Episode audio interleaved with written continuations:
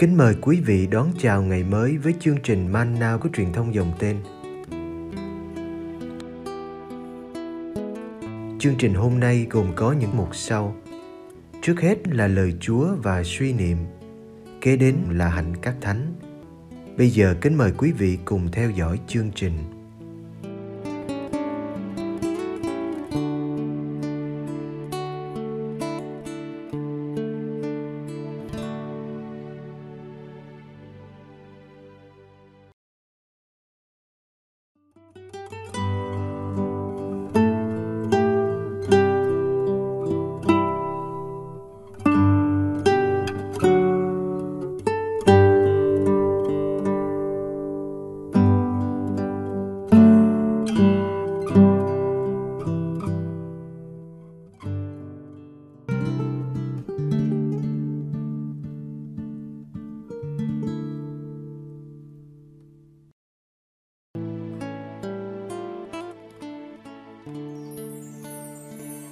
Sửa lỗi anh em hiệp lời cầu nguyện Matthew chương 18 Nếu người anh em của anh chót phạm tội, thì anh hãy sửa lỗi nó, một mình anh với nó mà thôi.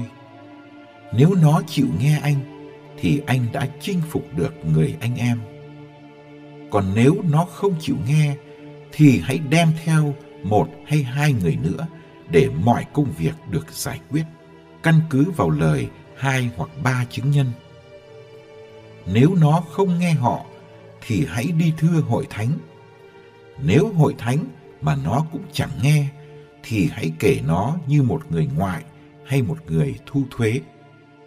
Thầy bảo thật anh em, dưới đất anh em cầm buộc những điều gì, trên trời cũng cầm buộc như vậy. Dưới đất anh em tháo cởi những điều gì, trên trời cũng tháo cởi như vậy. Thầy còn bảo thật anh em, nếu ở dưới đất, hai người trong anh em hợp lời cầu xin bất cứ điều gì, thì cha thầy đấng ngự trên trời sẽ ban cho. Vì ở đâu có hai ba người họp lại nhân danh thầy, thì có thầy ở đấy giữa họ. Trong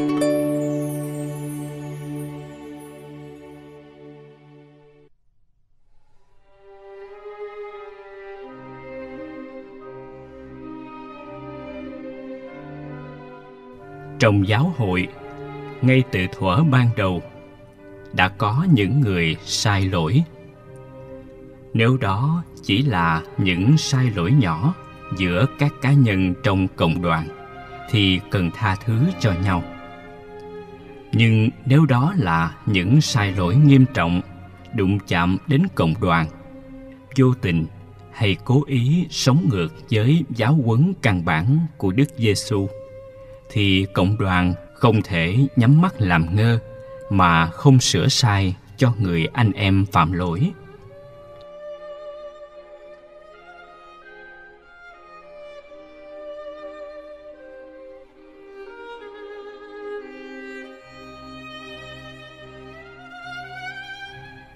Bài tin mừng hôm nay phản ánh cách sửa lỗi trong cộng đoàn Thánh Matthew.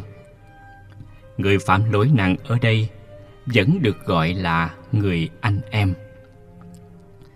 Tiến trình sửa sai huynh đệ này diễn ra từ từ, từng bước một. Bước này thất bại mới chuyển qua bước kế tiếp. Bước một là cuộc gặp gỡ kín đáo giữa người sửa lỗi và người phạm lỗi.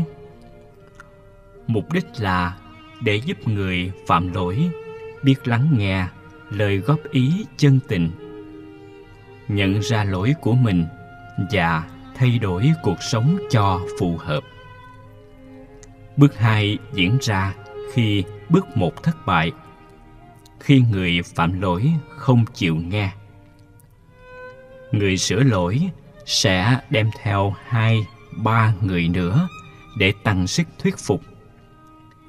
Nếu người phạm lỗi vẫn khăng khăng không nghe, thì bước kế tiếp là phải đưa chuyện này ra trước giáo hội địa phương. Bước cuối cùng chỉ xảy ra khi người anh em ấy vẫn ngoan cố, không muốn nghe tiếng nói của cộng đoàn giáo hội, nghĩa là tự đặt mình ra ngoài sự hiệp thông với cộng đoàn tín hữu, thì giáo hội đành lòng không nhận anh ấy như phần tử của giáo hội nữa.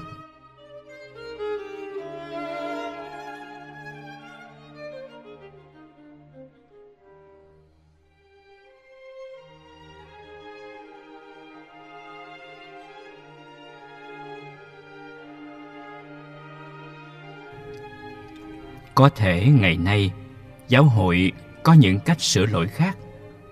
Nhưng những nét dưới đây vẫn giữ nguyên giá trị. Coi người phạm lỗi như anh em và không muốn mất người ấy. Kiên trì đối thoại, cố gắng để người anh em ấy nghe ra và nhận lỗi. Kính đáo giữ thanh danh cho người ấy. Đi từng bước trước khi quyết định ngay cả khi giáo hội đã đưa ra quyết định cuối cùng, thì việc trở lại với cộng đoàn vẫn luôn mở ngỏ nếu người ấy muốn làm hòa.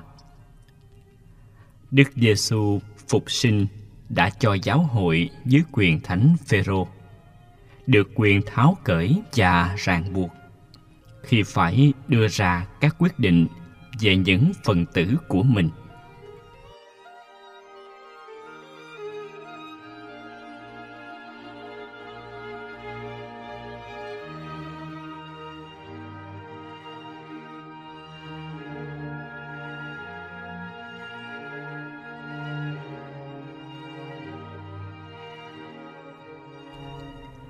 Sự hiện diện của những nhóm nhỏ trong cộng đoàn là điều có từ xưa.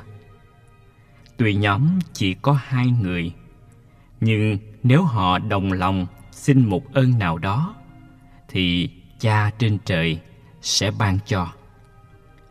Có nhóm hai hay ba người hội họp với nhau, nhân danh đức giêsu thì ngài có mặt trong cuộc gặp gỡ đó và ngài ở giữa họ. Đức giêsu là đấng emmanuel là thiên chúa ở cùng chúng ta. Đức giêsu phục sinh cũng hứa ở với các môn đệ cho đến tận thế. Chính vì thế, ngài hiện diện một cách kín đáo, thầm lặng. Thiên chúa đã đi với dân ngài trong quan địa. Hôm nay, Chúa Giêsu vẫn đồng hành với chúng ta khi ta để cho Ngài quy tụ. Ngài vẫn hiện diện ở nơi nhóm bạn có chung một niềm tin và tình yêu.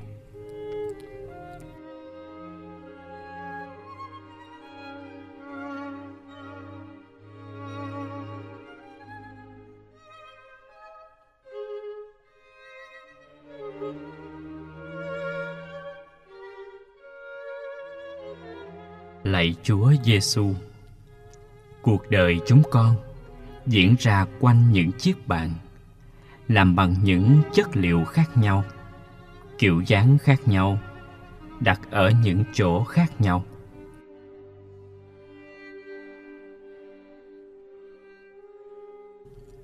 Nơi bàn học, Ngài mở trí tuệ chúng con trước những chân trời mới và dạy chúng con học đạo làm người.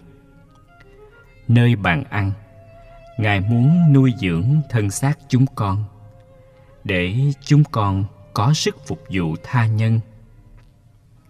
Nơi bàn làm việc, Ngài cho chúng con được cộng tác với Ngài trong việc xây dựng thế giới đại đồng huynh đệ. Nơi bàn thờ, Ngài cho chúng con được hiệp thông với Ngài và hiệp nhất với nhau qua một tấm bánh thánh.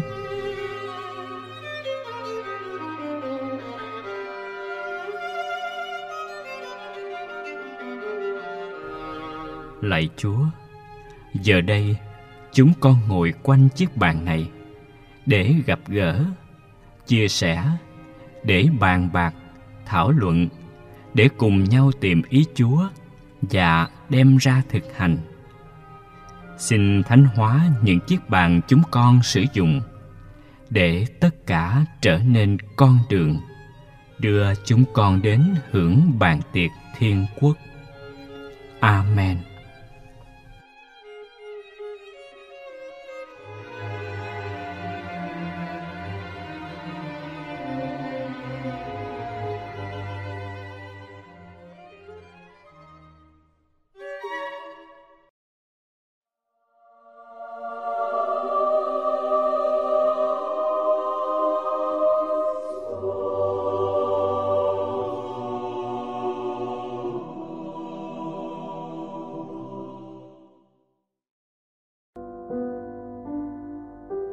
Ngày 16 tháng 8, Thánh Stefano vua nước Hungary, sinh vào năm 975, mất năm 1038. Giáo hội là của chung mọi người, nhưng sự biểu hiện của giáo hội luôn bị ảnh hưởng bởi nền văn hóa địa phương, có thể tốt hoặc có thể xấu. Không ai được gọi là Kitô hữu thuần chủng, nhưng là Kitô hữu Việt Nam, Kitô hữu Hoa Kỳ, Kitô hữu Mễ Tây Cơ. Sự kiện này rất hiển nhiên trong cuộc đời của Thánh Stefano, vị anh hùng dân tộc và là quan thầy của nước Hung Gia Lợi. Sinh trong một gia đình ngoại giáo, Ngài được rửa tội khi lên 10 tuổi cùng với người cha, là tù trưởng của sắc tộc Maya, một bộ lạc chuyên nghề cướp bóc chiếm đóng vùng Danube trong thế kỷ thứ 9. Khi lên nối ngôi cha, Stefano đã thay đổi hẳn đường lối cai trị, đưa sắc tộc Maya theo tinh thần Kitô giáo và dùng mọi nỗ lực để quảng bá đức tin. Ngài bảo trợ các vị lãnh đạo giáo hội, giúp xây dựng các nhà thờ, và là một phần tử ủng hộ quyền lợi của tòa thánh. Nhưng sự đối xử của Ngài đối với ngoại giáo có phần quá cứng rắn. Ngài đưa Kitô giáo trở thành quốc giáo và trừng phạt nặng nề các thói tục dị đoan xuất phát từ ngoại giáo. Ngài cũng ra lệnh mọi người phải kết hôn, ngoại trừ hàng giáo sĩ và cấm người Kitô giáo không được lấy người ngoại giáo.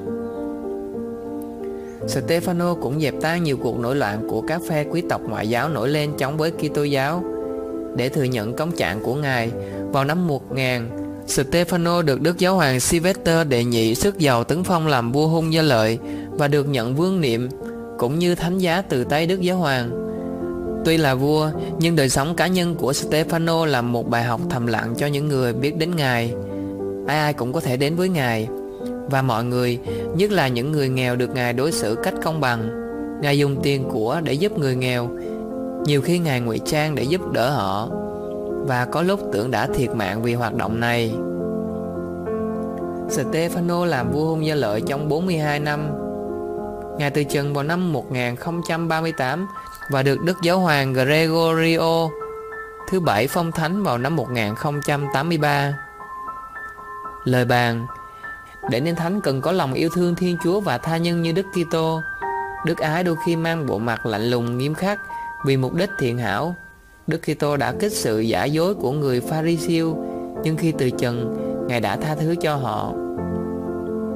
Thánh Phaolô ra vạ tuyệt thông một người loạn luân ở Corinto để hy vọng linh hồn của họ được cứu rỗi. Một số Kitô hữu chiến đấu trong các cuộc thập tự chinh với sự hăng hái cao quý, dù rằng có nhiều người tham gia với động lực bất chính. Ngày nay, sau các cuộc nội chiến vô nghĩa, và với sự hiểu biết sâu đậm hơn về các động lực phức tạp của con người, chúng ta thường không dám dùng đến bất cứ hình thức bạo lực nào. Sự hiểu biết tốt đẹp này vẫn còn tiếp tục mỗi khi chúng ta tranh luận rằng một ký hữu thì có nên là người tuyệt đối yêu chuộng hòa bình, hoặc đôi khi sự dữ cần phải được dẹp tan bằng võ lực.